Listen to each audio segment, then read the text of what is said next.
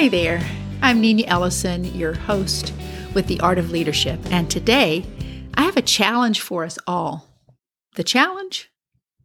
Learn to honor that which we have in common.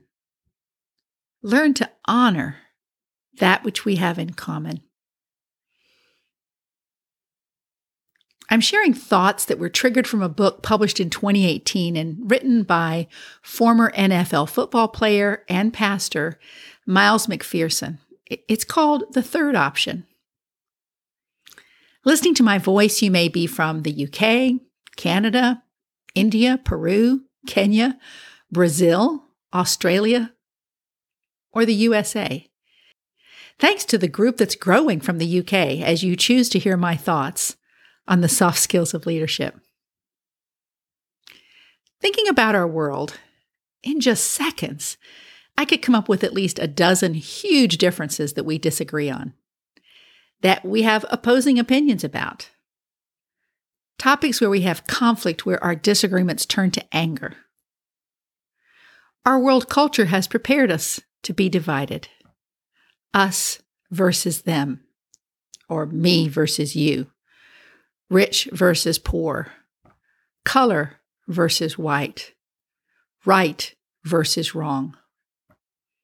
At the individual level, what's a leader to do?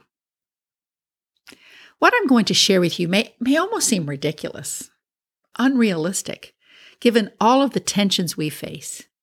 Yet, what Miles McPherson challenges us to consider is that it's time for us to learn how to lead from our similarities from what we have in common rather than our differences and what will undoubtedly divide us. And leaders need to show the way in learning how to honor that which we have in common. So here's the question Is it possible to find a way to honor that which we have in common? And my response is yes. We can reframe our thinking in a way that will allow us to do this. When we choose to honor someone, that honor assigns value to that person. And when I begin to value you, I see you so differently. We'll still disagree. we'll always have disagreements, but the narrative of our shared story looks very different. Now, this is not a new thought or a new concept. And in his book, Miles points out a story that was recorded over 2,500 years ago. It was written about the city of Jericho, where a battle was getting ready to take place. And there is a profound conversation between a leader called Joshua as he meets a stranger, someone he doesn't know. You can read the story in the book of Joshua in chapter 5 where it tells us that Joshua was getting near to Jericho and he looked up and he saw a man standing in front of him with a drawn sword in his hand. And so Joshua went up to him and said, Hey, are you for us or are you for our enemies? Neither, he replied. I'm going to stop there in the story understanding that by pulling out just this part, I'm at risk for it appearing that I'm taking a story out of context, of, of, of missing the total picture. But really, I want to focus on the first word of this response to the question Are you for us or are you for them? And the reply, neither. This word neither presents a startling idea that a different option is possible. A third option, an option that moves us towards honoring what we have in common. So let's talk about what you and I have in common, no, no matter where we are in the world.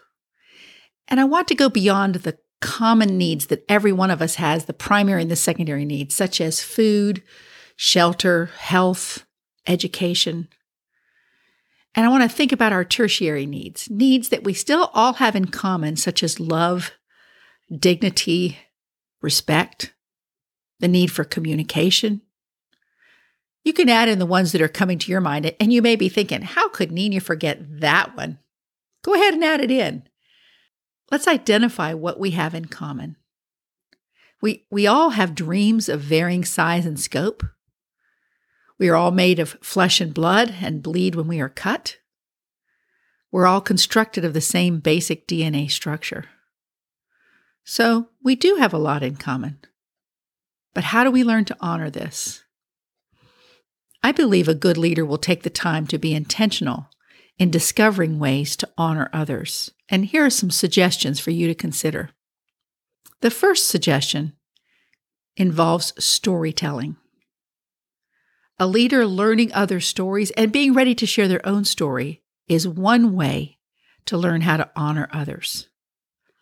Over the past three months, I have been privileged to be a part of a group that meets weekly with a commitment not to agreeing with each other, but a commitment to have the uncomfortable conversations that move us from anger and resentments to ideas such as community dialogue, an awareness of intense emotions, leaning into the hard work of connecting.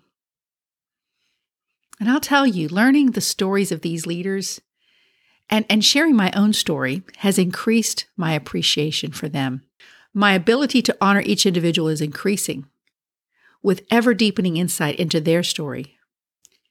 Author Sadika Kebbi, a friend of mine from Lebanon, published her work this past year in a book called The Hidden Face of Scheherazade Stories from Behind the Veil. Just the title alone lets you know that you're going to hear something unique. In Arabic, the name Scheherazade is a girl's name, meaning world freer and most of us will remember Scheherazade as the narrator in stories known as the 1001 Nights. I met Sadika in Paraguay, working with the John Maxwell team, facilitating transformational leadership roundtables. And reading her stories only increased my profound love and respect for her. This book lets you travel with Sadika as she worked in Libya with the Red Cross. Her stories give a powerful voice to the voiceless.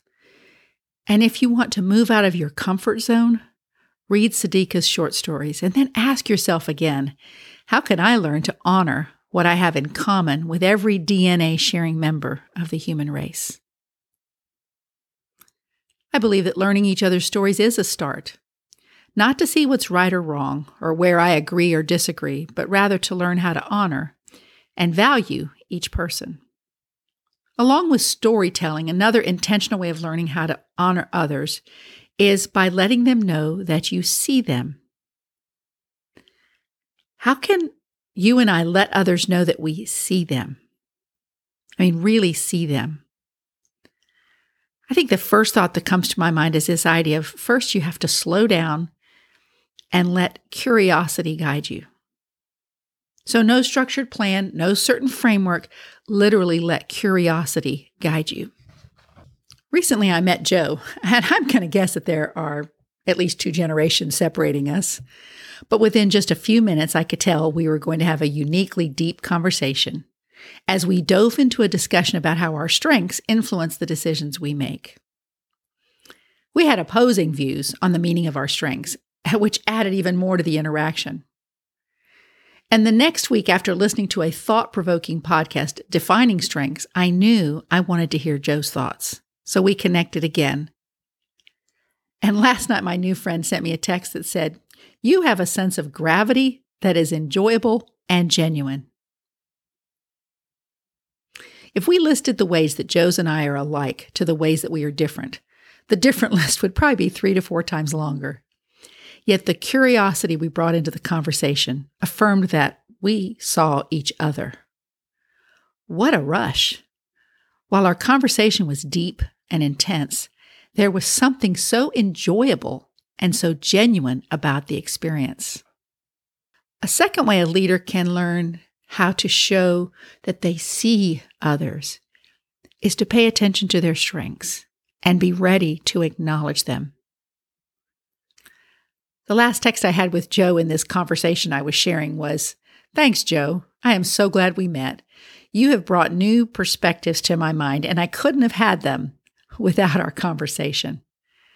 With Joe, I valued his thoughtfulness and the depth of his insights. There are many more strengths and abilities that you could call out in your daily interactions as you seek to honor others. Things like determination, kindness, patience, energy, generosity, honesty, compassion. And, and I could go on. It, it won't take you long to learn how to see the things that are the strengths in those you are learning to honor. And as you share these strengths with others, they will know that you have seen them. You know, I've talked about storytelling, and I've talked about being ready to articulate others' strengths. The third idea I want to share with you today in learning how to honor that which we have in common is to be willing to explore that there is a difference in knowing what a person looks like or sounds like to knowing who they are. In seeking to see the person, your eyes need to be willing to see the person behind the image in front of you.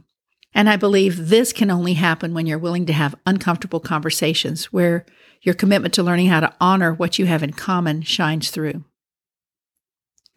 Do you have this kind of reputation as a leader? Or, or maybe I should ask first do you want this kind of reputation as a leader?